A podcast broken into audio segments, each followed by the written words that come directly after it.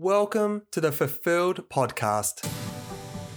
The podcast designed to spark fundraising inspiration for your nonprofit through thought provoking interviews with world leading fundraising experts.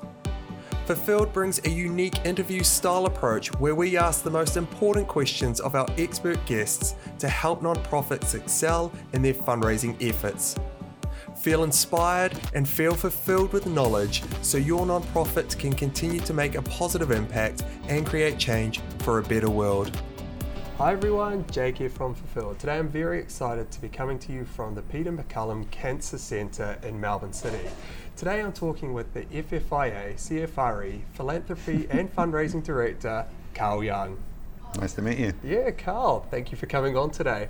So, just looking quickly through your long list, I'm only going to pick out a few things here, but your team has won such awards as the FIA 2019 Fundraising Team of the Year, uh, 2018 National Awards for Fundraising Excellence for uh, Donor Acquisition and Major Gifts, uh, 2017 Donor Renewal for um, Charities Over 5 Million category. You've also, it's also just recently been the um, FIA 2020 Awards. How did your team do?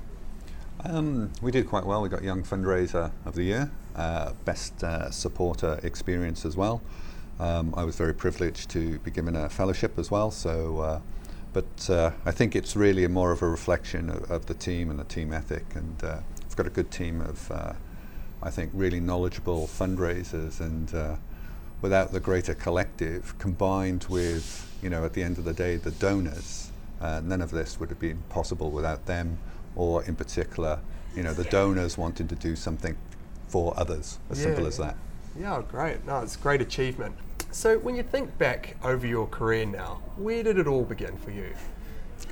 Um, yeah, I'm showing my age now, so um, it really probably began with, uh, you know, the Boomtown Rats and Bob Geldof and uh, Live Aid and uh, what he did, and um, that really sparked for me a desire to help uh, those in need, and particularly uh, the third world. And uh, from that, I started to volunteer, and then, um, you know, went to university and uh, actually discovered that I didn't really want to do marketing per se, but I wanted my career to have uh, um, some real kind of tangible benefit for others. Um, and uh, from that, um, I started to do some volunteer work at uh, World Vision that actually led to uh, employment. Um, originally, I looked at uh, using my uh, uh, previous skills to go over to you know Africa, perhaps for voluntary services overseas, and that wasn't quite the right time. And as I said, I did some volunteer work for World Vision, and I became like so many others, an accidental fundraiser. Yeah. So when you think back to those early days, maybe World Vision, those first few years, what were some key lessons you learned about fundraising? Um, I think uh, it's you know the the standard ones of uh, make sure that uh, you're inspiring and um, emotional in your communications to the donors. You know, so really inspire and talk to their hearts, but then when it comes to your uh, evaluation of the programs, be non-emotional, be data-driven and analytical.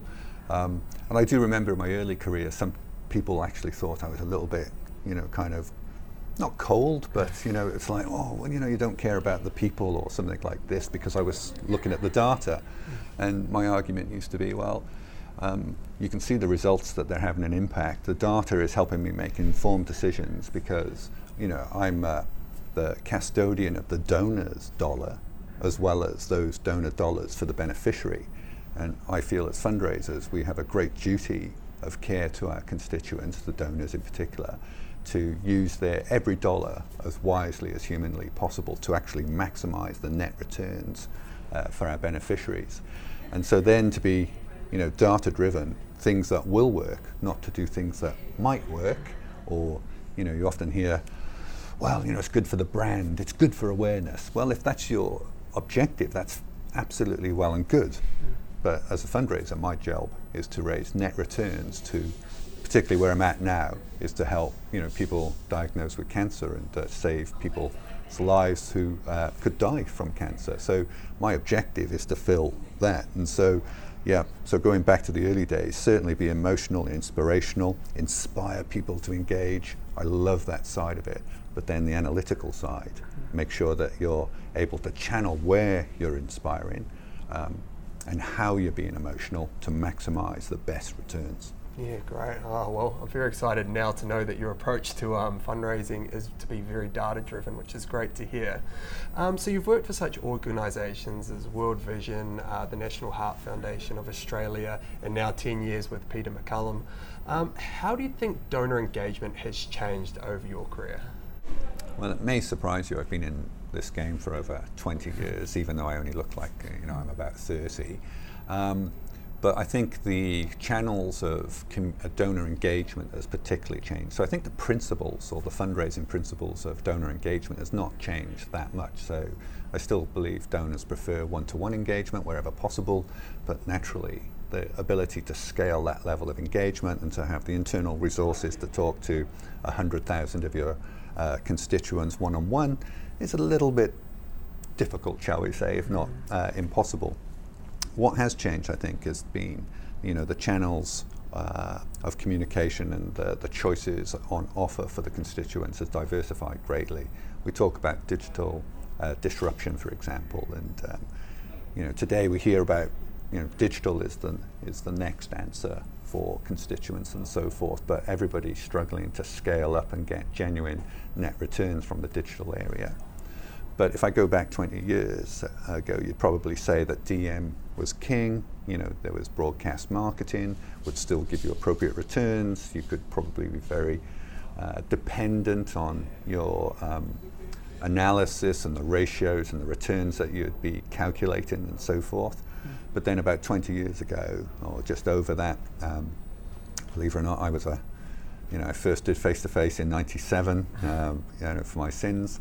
And um, you know, so what the di- what the sector did was offer another huge communication channel. And so instead of the natural uh, funnel process of you know you have uh, DM acquisition and you convert them to RG, you kind of went straight to RG and you suddenly scaled up. So you give them two choices, and then you'd start to quarantine uh, many of your constituents from DM to RG. So we introduced a new channel. And then over the years, we've watched those channels diversify and fragment.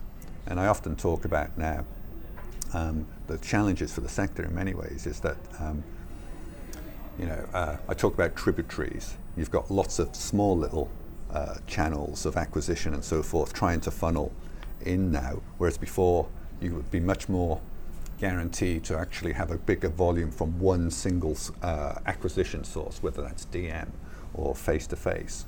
And now you're trying to do it with Facebook um, or EDMs or those that are coming to your website and so forth. So I think the choice of uh, how a donor can engage and respond has amplified, and that has given operational challenges for the sector as well. Yeah. And a lot of misunderstanding, I believe. Yeah, yeah, and that'll be a great setup for our uh, talk when we get into fundraising budgets for sure. But when you look back, um, as you say, over the past 20 plus years, what's been the most successful campaign you've been part of and what made it successful? I, I think it's difficult to put put one there or pick one. Um, I think the one the, the one area that maybe I kind of go I'm pretty proud of, and it's really the collective team is at Peter Mac. You know, we went from you know relatively low revenue and donor base. You know, of about 13,000 donors um, about 10, 11 years ago. You know, we have over 100,000 uh, donors now, and our revenue is uh, quite significant and we've sustained that over the last five to six years, and it still feels very much like a, a new job. And um, you know, we do work in an environment where there's a lot of turnover um, in staffing levels, and I think it's a real sense of achievement for myself and the team that they've maintained this level of high performance and excellence for for so long. Um, so that would be kind of across all fundraising aspects. And the other thing that I do you know, have a, feel quite proud of, and I, I see the fruits of, of the labour that I did there. Was um, back in my World Vision days. Really, I, I, I, set up a particular structure for vision generation, the, the youth side of um, the 40-hour famine. I think they've just been changed their name to um, was it Vision Youth? I think now, or something like that, or uh, youth, something like that. Anyway, um, and we actually got a, a cluster of um, young people to actually set up really their own membership to actually go out and um, uh, help those in need in the third world. And from that came Oaktree. Um, there's many of their of those you know founding members are in the fundraising sector. Um, you've interviewed one yourself not so long ago, um, uh, Kylie, and um, to see them out there doing good in the world, and to think that you've had that influence on these young people, and then they're in turn uh, paying it forward for better definition. I think um, I get real satisfaction that Vision Generation is still going on 20 years after I stood in a room and said, look, put something in place that your grandchildren are going to be proud of. And yeah, to actually be able to look back and go, wow, that, that catalyst, uh, it was a February uh, uh, meeting at, at, World Vision, I remember it very well. And um, in uh, 20, uh, was it, oh, I'm getting the years wrong, in, uh, in 2000, um, to see all of those people having an impact, um, I get a kick out of that. Yeah, it seems like you've put a great emphasis on innovation and being disruptive and your fundraising team. And is that something you encourage your team today to do? Well, it's an interesting one, the, the word innovation and what people mean by innovation. And I've, I've never been um, one to believe in innovation for innovation's sake. I think it's looking for the best practice within something, within the fundamentals of what you know the donor should uh, uh, respond to. But then equally to look at uh, the uh, gaps in the analysis, and often that, if you look in your data driven, that'll actually tell you where you should put your innovative efforts. And um, you know, do, I thought, have we done anything at Peter Mac that you would say is truly uh, innovative? We've put in new acquisition activities and um, you know, we're doing a value exchange that I think is uh, relatively innovative, but all the principles are on, based on best practice fundraising about how you engage with donors, and then looking at the data and go, okay, we'll make these incremental tweaks. And some of the innovation in particular, I'd say that we have been innovative is looking at in the bequest area, for example, how we categorize, you know, the data, how we break it down. So in turn, we make the best um, form, uh, was it the best decisions of how to and who to engage with. Yeah, great. And your role, which is, um, you know, you've been here for almost 10 years, which is a great feat for um, any fundraiser in any organisation. But having the role of philanthropy and fundraising director, what does your job entail? Um, I often joke with the team, I'm jack of all trades, master of none.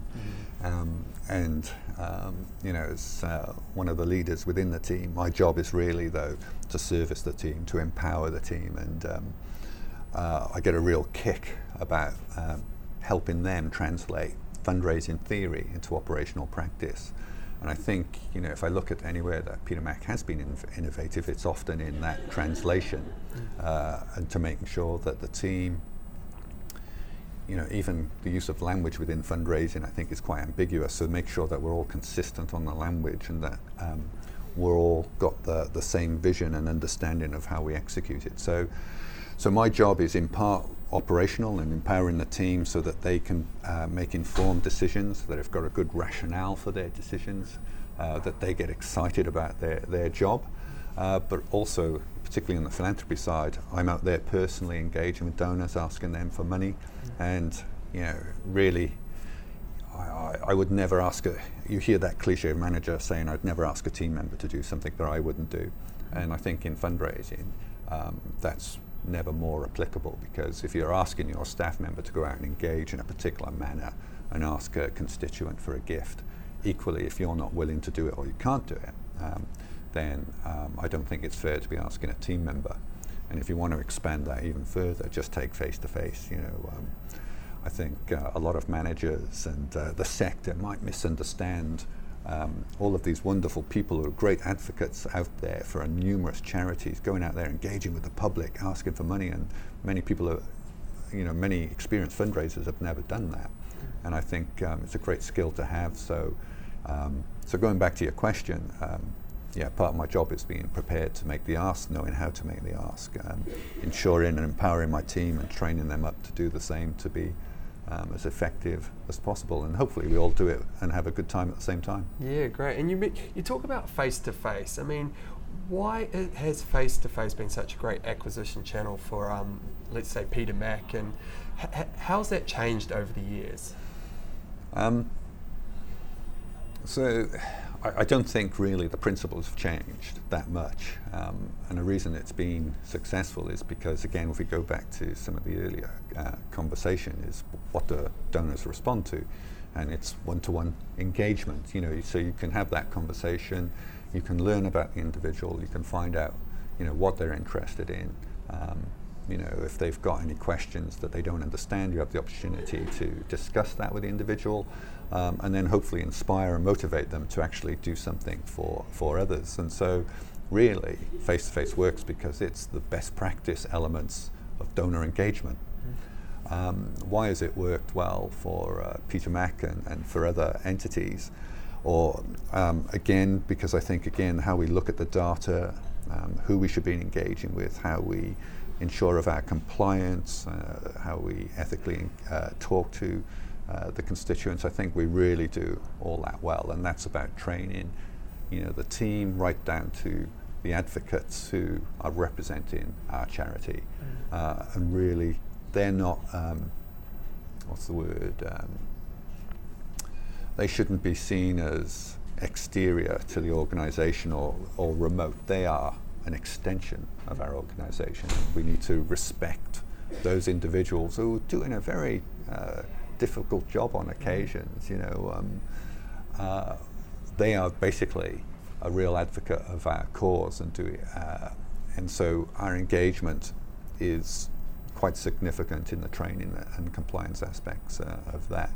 Um, and then within the team, you know, the data that we have around that really does actually then measure the fundraising in, uh, and outcomes in, in real time. So, because regular giving isn't just really hit a green button and you let it ride, um, things can change very quickly in real time. So our data analytics is really strong in that and uh, very evidence based. And um, you'll see presentations that will show you some of basically, you know, it's always amused me. Um, when you say, oh, well, face to face is um, not very good because it um, recruits young people and, and, so forth. Well, that's because you're targeting the wrong people. Mm-hmm. You know, we know, um, uh, you know, older donors are generally more loyal and, um, and better donors than younger.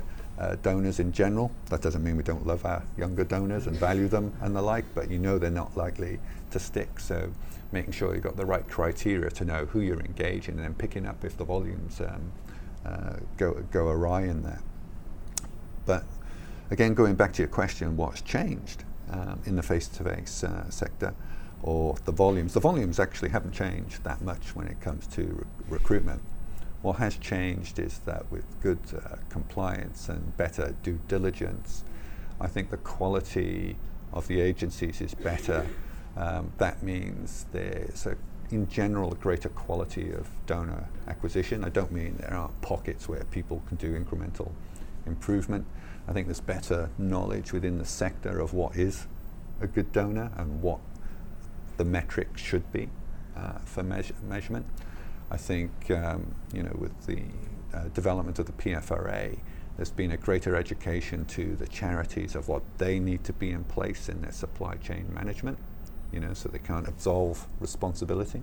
So again, me talking about, um, you know, the advocates, you can't just let them go out there. You know, they are an extension of, uh, of your organisation. You know, they need to be valued, loved, but trained appropriately. Um, but equally, then with the agencies, similarly, uh, they're much more aware of their um, obligations and uh, the standards that they need to adhere to. So for me, um, it's one of the channels when it comes to engagement that has truly got its house in order. I'm particularly proud of um, you know my part and the board of the PFRA that have played a part in that, and um, I, th- I think it's got um, a great uh, life expectancy face to face. But again, I'm giving you a long answer to no, what seems to be a very uh, innocent and, and, short question. What has changed, though, and really for every fundraising channel, is the cost of recruitment. Um, so, you know, it's a bit of supply and demand. If you have more people in the market, naturally, you know, there's more competition, and generally that'll drive up uh, costs as well. Um, and I think that appropriate break-even point um, for your annual uh, investment, I think that's creeping out a bit. Yeah. So the net returns are still fantastic, but you're not getting the returns. Uh, you know, that I could break even. My break-even point when I worked at another charity, and I won't give numbers Mhm. exactly, but I'd break even in two months. Yeah. You know, now it, you know, it's a bit longer. yeah. so, just before going into the um, cost of fundraising and budgets for smaller out uh, for smaller organisations out there who don't necessarily have the budget to do face to face, what do you consider could be the next best thing for them? I think it's really they've got to break down where to put their energies for investment um, and to understand when that break even point will be for that respective uh, investment. I think for any charity, you want to diversify your portfolio and not have all your eggs in one acquisition uh, budget. Um, and again, I think there's a misunderstanding about the, the amount of money that would be required for you know, a face to face you know, acquisition or an investment, and uh, it's really about mapping out what's an appropriate amount. And it could be that a small investment in face-to-face is appropriate, but equally you should be looking at your other programs. Um, and it really just depend on the development of that charity at that time. So, um, you know, I'm not particularly necessarily a great fan of uh, gala balls because of their ROI from a staffing point of view, from the investment in their activity. But sometimes that's the best way for the charity to get that initial net return so then they can invest a little bit further. So, really, my answer uh, to that question would be to have an investment strategy, not just ta- not just looking at well, we can't do face to face. Well, it's really the question is looking across all the portfolio of uh, donor acquisition opportunities and going which ones can we do, which ones are appropriate for this point in time, and not have a one-year short-term plan. So, um, and similarly for us, you know, some of um, the investment we were allowed to do was because of the quick wins with some other acquisition areas, but we always had a plan of an appropriate investment portfolio.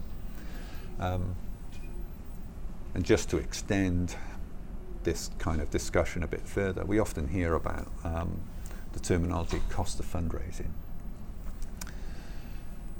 the moment we go down that terminology, the whole sector, in my opinion, has got that wrong. Mm. You know, um, it's a, a, can't win argument, a, a, can't win phrase. You know, the public, for example, you know, are surprised there's a cost of fundraising. Um, but what do we mean by cost of fundraising? So you asked me about acquisition. So let's just break down what cost of fundraising really is. Well, first of all, there's a cost of compliance. So most donors are completely understand you need to be PCI compliance, privacy compliant. Um, that comes at a cost. You have to have the infrastructure in place for that. Um, we need to have data protection for our constituents, our donors. That needs to be in place. So that's a cost.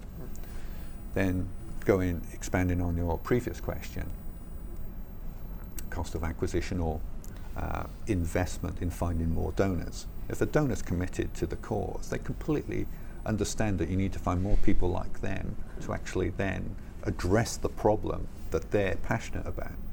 So I think we should strip away cost of fundraising and understand there's an appropriate cost of investment for the charity and then looking to diversify where they put those energies. And then, of course, at the end of that scale, there's a cost of appreciation or of thanking the constituents and getting that balance appropriate. Again, how you know, in a perfect world, you'd thank all of your $100,000, uh, sorry, 100,000 uh, donors. Uh, personally, you go up and shake their hand, say thank you, you take them and show them the work that they'd had an impact. Um, that's I don't know many charities could actually execute that, Mm-hmm. um, but we need to find ways to engage uh, and show our appreciation to the, constitu- uh, to the constituents and uh, demonstrate the impact that they've had. So, is there a secret formula formula that you'll use to determine uh, the, how much an organisation should invest in their fundraising? I don't think there's a secret formula. I think um, I think it's being clear on your strategy and um, knowing the fundraising fundamentals. So, you know, for example, individual individual giving should be your primary focus. Um, we often hear, you know, about corporates, um, you know, being a source and things of that nature. And, and don't get me wrong, corporates have value and so forth, but individual giving is where it's at, you know, and generally it's bequests, major gifts, and regular giving are the Holy Trinity. Um, we can always do more in corporate, but within each of those, so it's having a diversified portfolio, having your overarching strategy of knowing where you're going to increase overall uh, individual volumes of uh, donors, um, and then looking at your communication channels and acquisition channels, and then looking at uh, those really key metrics as to what is the cost per lead, cost per recruit, cost per acquisition. Um, and often that's where I think the sector gets it wrong. It stops at cost per acquisition. The real secret formula for better definition is good metrics and, and, and analysis. Um, it's then getting down to cost per transaction. And I think that's the one area that sometimes falls off in the analysis for many, not all, but for some. And uh, there's a staff member that's got one of my slides from a presentation that goes through the different stages of, you know, what you should be evaluating once you've actually started, you know, cost per lead activity. And then you're going through, uh, was it, uh, cost per acquisition, and then ultimately to how do they transact. But then after they transact, you know, how often do they transact? Mm-hmm. Um, and then referencing that to your original investment and then seeing not only on ROI, but staying focused on net returns. Mm-hmm. So it's that cost, uh, so it's that um, combination of cost per, obviously, transaction, the cost of investment, ROI, but what's your net? Mm. And I think that's um, when it comes to engaging and understanding it, um, with whether it's board, your, your team, ultimately it's about net. Mm. And we can get really hung up on ROI, and that gets way out of context on occasions. yeah. Yeah, I was about to. Uh, my next question was around um, forecasting and planning for your budgets, but I think you've given um, uh, 12 months in advance, and I think you've given great insights to that already. Is there anything you'd like to add to that, though? Um, I was always surprised. I, have worked a couple of different places, and I've gone in, and I was always surprised when the respective manager often didn't own their budget, and um, I love budgets. I love numbers, and it's one of my favourite times of the year, the reforecast. And for me, you know, you're starting to see, you know, the budget is a translation of the operational plan, which is the translation of your overarching strategic objectives. So the budget's really a cementing what operationally you intend to do. And then, f- so for me, I think the, the key point of that is having, it doesn't matter if they're a relatively new staff member um, or a junior staff member or an up and coming, I think it's about the, the staff member owning their budget and going through that learning process of being able to articulate every line. Mm. You know, so, um, you know, we sit down and have um, a budget session with uh, each respective man- manager, and they've basically got to explain every line. And I think you find that's you know very empowering, and um, you know helps you coach them if you identify a gap. But similarly, they often can coach you. Mm, yeah, I'm sure.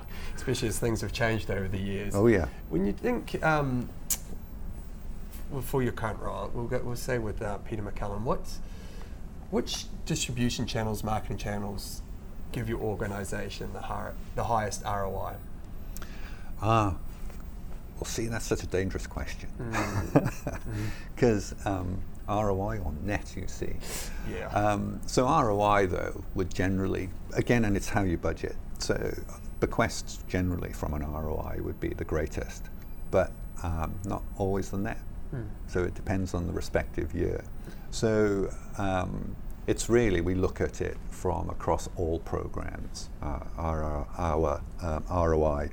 So, but bequests is probably the easiest. Trusts and foundations, but again, it's um, a little out of context when you look at what you need to achieve uh, sufficient net through the other channels. Yeah, and um, I guess yeah, bequests and can take a while and dependent on so many things. I think when you look at um, certain channels that you know will deliver in a certain time frame, um, which channels come to mind?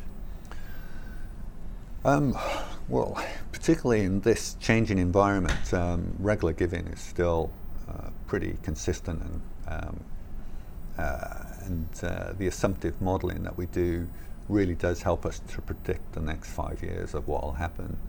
Uh, similarly, believe, believe, it or not, in bequests, we've got some really good modelling that allows us to anticipate what's going to happen the next year and subsequent years. Um, and again, I think that's down to some of the um, donor uh, criteria and the different uh, se- uh, was it estate segments that we've uh, put in place. And uh, one of those, for example, is um, you know a confirmed donor, uh, a confirmed bequester, for example, and then a known donor and so forth. And um, we can actually then average out the value of those respective ones and then look at five-year rolling average and um, there's a few other things I can throw in there, and um, we're able to predict touch wood, yeah, yeah. Uh, relatively accurately.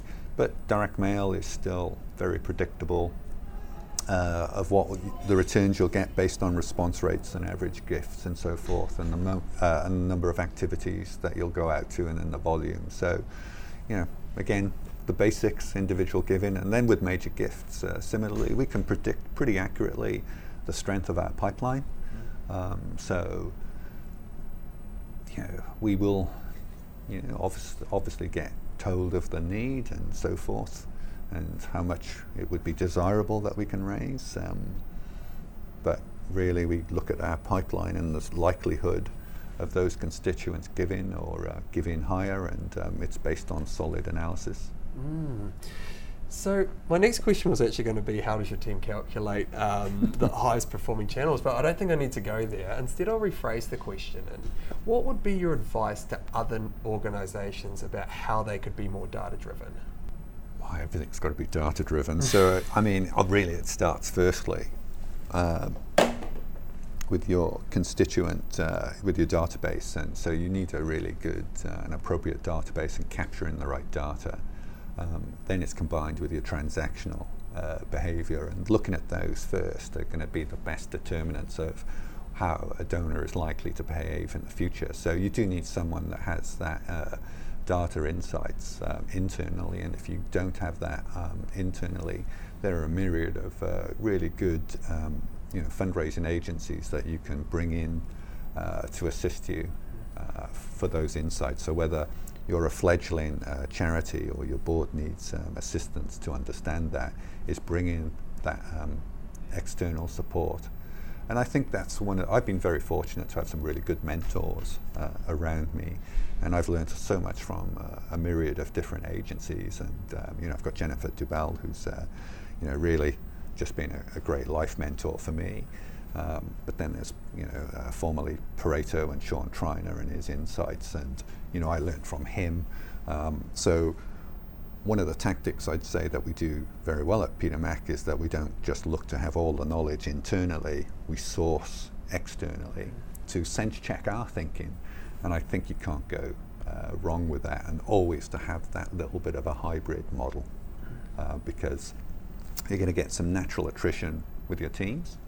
Um, so when that you know knowledge transfer occurs, you know you've got a service provider if they're a good one and, and reliable that can help ensure that you maintain that knowledge transfer internally. But equally, then if they're helping you capture the data, you've got someone that uh, you can draw down on as a resource to yourself learn from, your teams to learn from, and then if you need to educate board or other internal stakeholders, you've got more. Um, impartial information to demonstrate why you're taking this particular tactic. Yeah, great.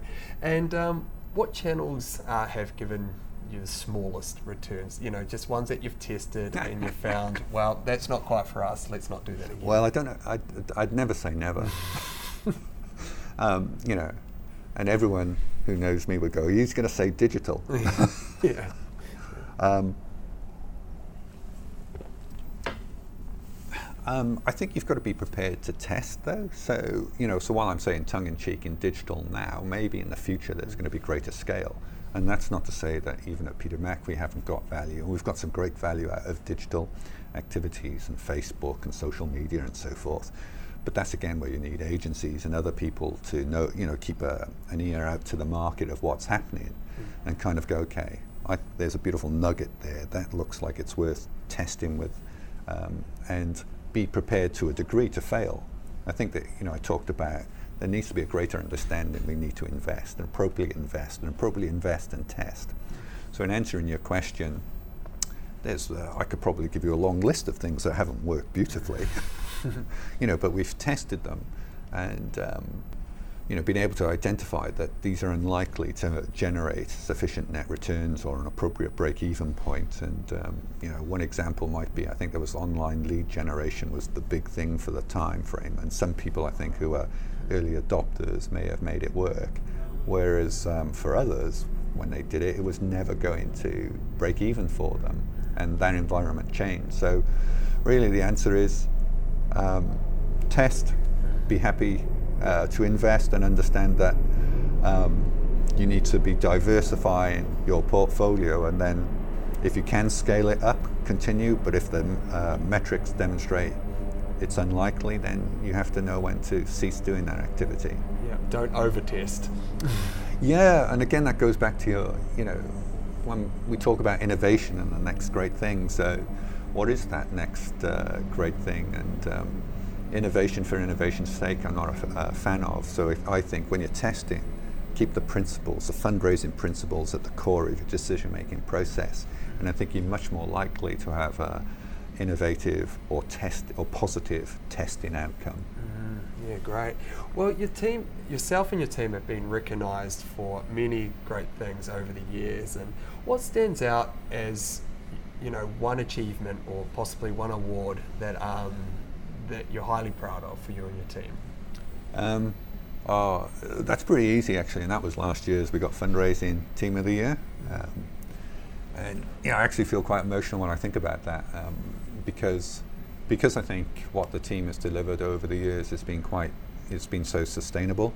Um, there's been so many uh, individuals that have contributed to the success of uh, uh, Peter Mac and um, you know what we've been able to deliver to you know uh, cancer patients and the like.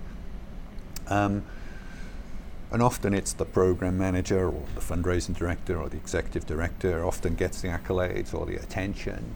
But uh, we've got a team member that's been working, that's been at Peter Mac for over 22 years and processed hundreds, if not millions, of, of donations over that time. Um, comes in, works hard, never gets that light shine shone on, on, on them. And you know, it's all the different components make a successful team. And without the back end staff, without the front end staff, it all falls apart. So when we got uh, fundraising team of the year, it was kind of a, you know, uh, coming to the end of that kind of journey and that uh, recognition right across every individual of how they've contributed to that. So that, that's the one that I, I was. Re- I, I, was waiting for them to announce it, and I was just like, please, please, I really want this one. So, so why do you think your team won that one? Um, I think again, it's for consistent best practice uh, fundraising. I think it's ethical fundraising as well. I think uh, you know they're strong on the uh, compliance, um, but again, you know they've been able to demonstrate the, you know the donor volumes and the net returns, and um, you know the um, almost without exception, each uh, staff member is involved in the sector, trying to give back to the sector as well. So um, I think it was a whole number of uh, factors, but they're just really good. Mm-hmm. you know, so I just uh, hang on their coattails. Yeah. So you um, you lead from the front, which is great to hear. As you mentioned earlier, you wouldn't put someone in a situation that you wouldn't do yourself. And how do you create that donor-centric culture within your team? Well, that, uh, was interesting that one. Um, because in a sense, that's the second focus for us. We're beneficiary centric, mm. and um, the donors play a part in uh, how we can impact our beneficiaries. Uh, and so the team in are not donor centric, whereby it can create uh, silos and friction within the team. They're beneficiary centric. And they're trying, and they realize that the donor is engaged with the organization and ultimately the impact that we can have. And I think that really helps give them clarity of focus of when they're engaging with any uh, constituent. They're looking at that constituent from what's the greater good for the org- organization and our ultimate goal. Um, and then, of course, um, we're always looking at to how best we can make those people uh, who donate to uh, Peter Mac feel truly appreciated and understand the impact that they're having. And again, it's coming back to that emotional side and that inspirational side. Um, not while I talk about analytics, and uh, that drives a lot of our decision uh, process. You know, the whole team are aware we might talk numbers, but behind every number is a donor. Mm. And, and so I think our focus of where we ultimately want to get to is consistent. Yeah, great. And can you recall a time when team morale was at its lowest point, and how did you get through that tough time? Uh, normally, it's when I'm doing dad jokes, and morale does drop quite a lot uh, then. Um, I think I've been quite fortunate. Most of the teams I've worked with um, have been, I think, uh, had good high morale. Um, and I can't go into too much detail, but there was a time where um, uh, an external environment did impact us quite greatly, and there was a rather negative uh, television program that um, sensationalized and spun some facts that were inaccurate and um, you know affected the agency work for. And you know there was someone I, uh, one of the agency's uh, representatives, you know, had just had a um, a young child and he lost his job because the agency had to, we had to stop working with the agency and, and so forth. And and it was really frustrating for the team because you know um, we don't have that voice that some you know media channels do and they can do a, a blanket statement without necessarily all the facts behind it. And it was one of our best and still is our best performing program. Mm-hmm. and uh, to see it slighted in the media and then to have donors call in and, um, you know, you know, I took a call from a donor there, and I, I, I apologize for being so cryptic, but um, I don't particularly, you know, want any extra media attention as a result. But you know, I still remember a call from a donor, uh, a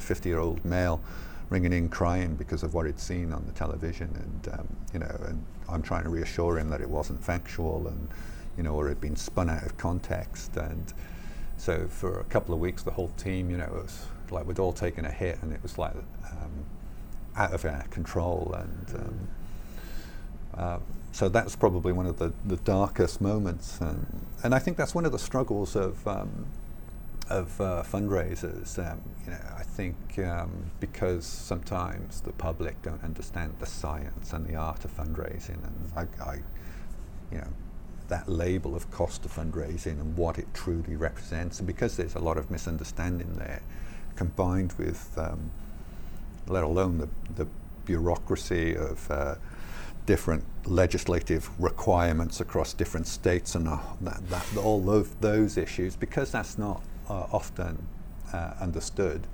that sometimes um, you know, fundraisers you know, have to work through and understand um, uh, you know, that it's not fully understood outside of their environment. Um, but uh, but we're facilitators to a to a, a, greater objective, and that's the thing to be really proud of. Mm, yeah, for sure. Um, so, what roles do you look to recruit in the fundraising team at Peter Mac, and how do you get the best out of the people who fill these positions? Two big questions in there. Um, well, again, it depends, I think, on the evolution of the team, and you know, um, at Peter Mac.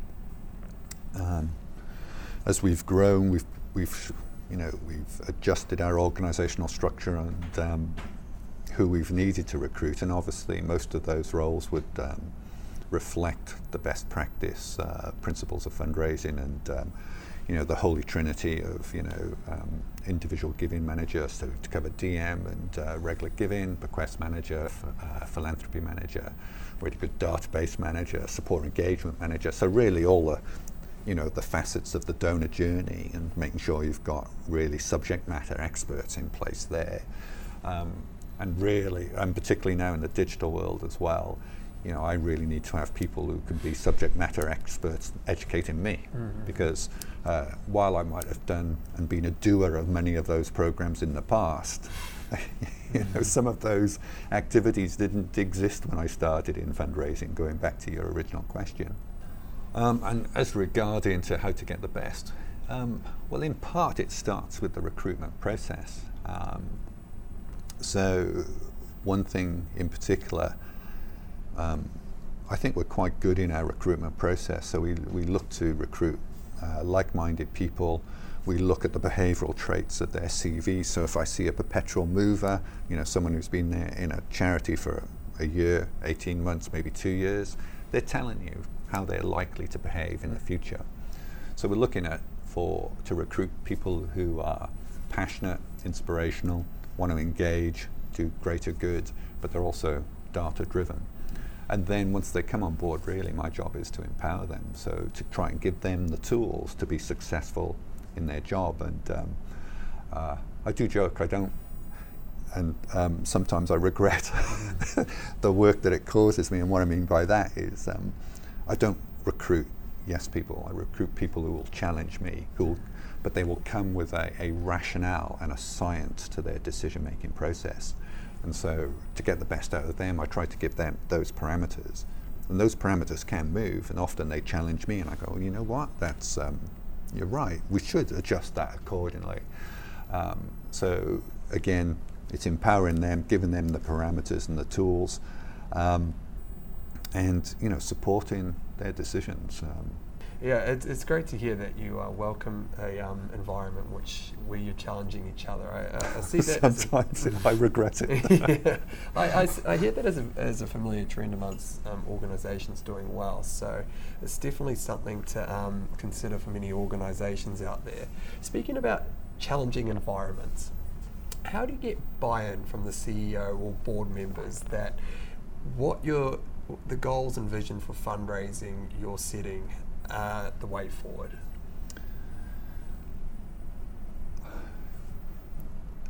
Sometimes I think it's quite easy to actually be critical of boards and things of that nature, and um, about you know the lack of understanding they have in fundraising and so forth. Um, so I do think there's a greater duty, and I think we have to take greater responsibilities as fundraisers of learning how to articulate that to the respective boards. Um, and if we can't do that successfully. I think it's quite hard to criticise mm. boards or a little unfair to, to criticise uh, board members. So again, I've talked about the power of language. Even internally within the sector, there's misunderstanding around certain language, whether it's be cultivation, donor, supporter, a member of the, uh, the public. We need to be clear on those communications and how we use them. And therefore, then when we talk up and uh, to our sta- uh, stakeholders or, and engage with them, we need to make sure that we can adapt our language to their understanding. Um, internally here at Peter Mac, um, you know, you'll hear research and your eyes are slightly glaze over with their depth of science. Mm. If I talk about our scientific approach to fundraising, their eyes will often glaze over. So it's my job to translate that appropriately and then back it up with the data and be evidence based and uh, demonstrate that. And if you're evidence based, I think you're going to have a greater opportunity to uh, bring the, uh, the board uh, on the journey. And, um, and that's the same for any, I think, stakeholder. Um, and also uh, with the board and the, and the respective CEO is um, look at that comp- board composition. I think um, not just to have the one token person who's a business person or a fundraiser. It's easier said than done, but um, where I've seen the greater success is where you've got a, um, a greater proportion of business people and uh, fundraiser representatives on the board and understand that financial net return objective, I think you see greater success and understanding. Mm. But you've got to manage up, and I, I don't think you can um, absolve yourself of that responsibility and that process. Earlier, you mentioned around fundraising language, using the right language to communicate um, effectively with donors. Can you give some examples or tips in regards to how an organisation can be better doing that? Um, I think there's a. I don't think there's a single approach really. You know, you've got to understand your donor and identify their characteristics and the language that um, they relate to. So, and that's one thing I think that um, we do quite well at Peter Mac. We often talk about the right person engaging with the right donor at the right time. And um, I might have a certain type of style and language that's more suitable for one constituent, so you know I'll be rotated in for that one, and someone else may have a different ethical background that might be an advantageous so they can culturally relate to the individual. So really it's about adapting your language to their language mm. um, and being cognizant of that. Uh, and it's really easy. We'll have our own internal fundraising acronyms. The sector does that. Um, you know, uh, you'll see it in surveys when we go out to our constituents. If uh, and you'll put in there, are you intending to uh, leave a gift in your will? Are you considering um, leaving a gift in your will?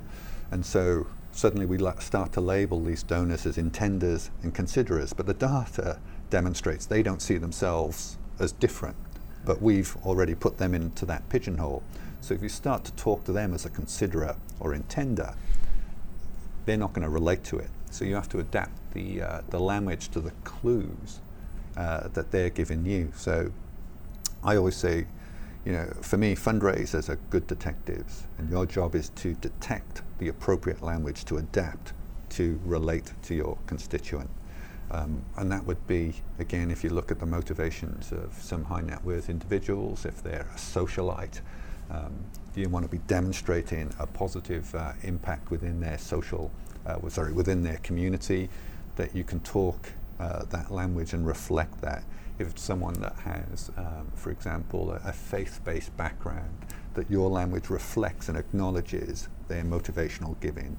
So it's our job to adapt it's not a one size fit all. Yeah, yeah, that's great. And do you, do you do that by certain persona exercises or just evaluating using the data in the database to um, segment who you're talking to? Um, we, well, I've done a couple of exercises. I've uh, for, with the teams in the past, I've uh, done a Myers Briggs uh, exercise so that first of all they can identify their own personality mm. and how they might communicate. And then again, the seven faces of philanthropy, I think, is a really good um, kind of general oversight of who your constituents are, which areas they're likely to fall into, whether it's altruistic, you know, they're a community uh, based person, you know, they want to pay back and the like. Um, and then I think you take that principles of looking internally at yourself and go, well, I behave this way. So I do think there's a good degree of self awareness of all fundraisers required. I think the more self aware you are, the more likely you are to go, ah, I behave this way, I talk this way, this is really good here. In this environment, I have to adapt to that. And um, I think that's one of the um, uh, challenges of fundraising, and uh, also when it comes to you know major gift managers and uh, philanthropy managers, um, that's the skill that you're looking for in them. You mentioned earlier that you, you have a mentor and you've um, you've learnt a lot from um, agencies, but how do you continually learn about the fundraising profession? Uh, I think I joke that sometimes now I'm a bit of uh, Scrooge and I sit there going mm. bar humbug and um, I'm a bit of a Grinch. Um, and that's really just, you know, uh, I've become this old dinosaur within the sector now and I uh, can't believe I've got here, so, um, and the like. But really, while I'm saying that tongue in cheek, um, I still go to as many conferences as, um, as I possibly can. I generally go to something that uh, I think um, I, am unaware of uh, to challenge uh, myself. Um, you know, I'm looking at what's coming down the horizon, uh, try and engage with people, even you know, um, uh, across a whole myriad of different uh, fundraising gamuts just to constantly challenge myself and, uh, and question is my current perception of this uh, accurate? Um, I'm on boards. Um, I continue to appropriately uh, network.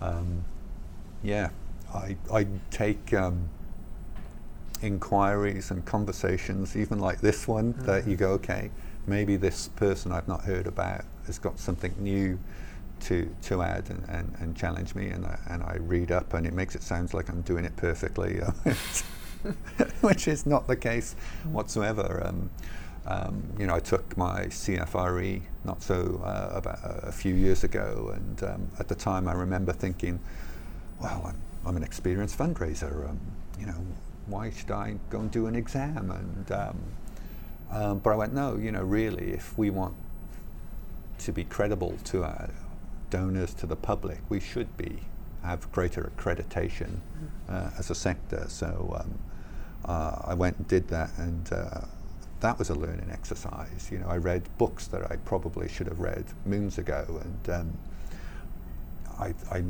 identified further gaps in, or not my knowledge, but maybe it's better put, further areas of, of improvement uh, that I'm like, oh, I hadn't considered it that way. A good one would be, you know, ethical considerations for the board and um, some of the quandaries around that, um, some of the nuances around ethical solicitation for high net worth individuals. And so through going through that exercise, um, I, f- I had a little uh, a further expansion of my knowledge uh, circle for better definition. Um, so never uh, rest on your laurels. Um, I never think for one moment that I know it all. Um, I look to my team to learn very much as well, and um, I think that's a learning culture and a, an ethos that we have at Peter Mac. Um, and I think that might just be in me, and I think it's in my team too that they s- equally uh, want to learn. But I remember back at my World Vision days when I was doing face to face campaigns and training the teams, and we'd had some very successful uh, Christmas appeal campaigns uh, in, the, in the shopping centres. And each year we'd get a number of new recruits, and I'd be training them, and I'd throw it out there, and I said, one of you is going to come out with the next new idea that we're going to implement in this year and next year's campaign. And you could see them all kind of go, oh, wonder if that's going to be me. And sure enough, someone would come up with, and I'd go, why haven't we done that for the last three years?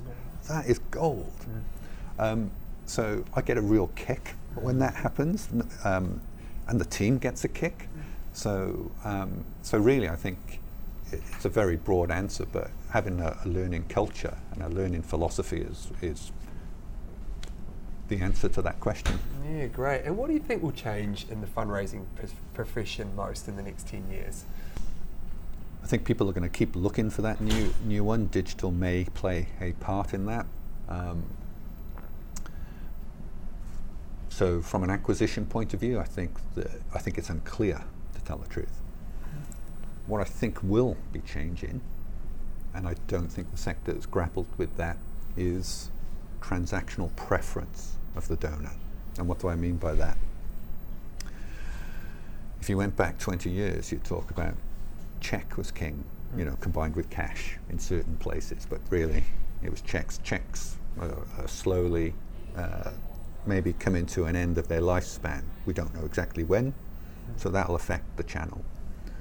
Credit cards, so credit cards and direct debit, so those choices, and even those are changing and the costs associated with them. So you have Apple Pay and other modes, you know, um, of payment. And I think that the clever charities that are able to facilitate that, which is not the motivation for giving, it's the back end side. I think that accommodating that could be how best to secure scale in the future. Yeah, great answer. So, what's next for you? Uh, that's a good question. Um, hopefully, uh, much of the same. Um, you know, I, I, reflect, you know, your opening remarks of how and why I got into this sector was to hopefully to do good and have impact and uh, help others. And I've got two young children, uh, two young girls, and uh, you know, really, in many ways, my number one objective is that you know, in 20 years' time, that they're really proud of uh, their dad and uh, the impact that he had uh, on others. And uh, hopefully it's uh, Peter Mac still having that impact because it still feels uh, like a new job. Um, and I have a picture at home from my World Vision days of two uh, African children that uh, represents, you know, it was a going away present after hopefully having some real impact at World Vision and raising funds that really hopefully saved, you know, a lot of children's lives overseas or hopefully impacted in a positive way their lives. And, you know, I hope uh, I'm still having that impact and that my children drive past this amazing building at Peter Mac, look up at that and go, yeah, you know, my dad had that impact, and there are other people going out there um, making the world. I know it's a bit cheesy, no, but fantastic a, but a but a better place, and uh, yeah. So more of the same, I'm hoping. Yeah, well, we're down to the very last question. So thank you, Carl, for coming on Fulfilled. Um, what's your final piece of advice to inspire fulfilled fundraisers to make a positive impact and create change for a better world? Um, I think first of all, it sounds a bit cheesy, but you know, believe in yourself. Um, be evidence based in your uh, decision making process and justification for who you should engage with and cultivate and solicit. Um, be inspirational um, in your outward communications, be emotive in your outward communications, but be non emotive in your analytics and your decision making processes within the office. And I think if you've got that foundation um, to help you understand as well to best engage with individual donors, I think you've got a good um, um, chance of being successful. And then the other final piece is never apologize for being a fundraiser. Maybe change your title because mm. a fundraiser is a terrible title, but it's a wonderful thing that we do. Oh, great advice. Carl, thank you. My pleasure.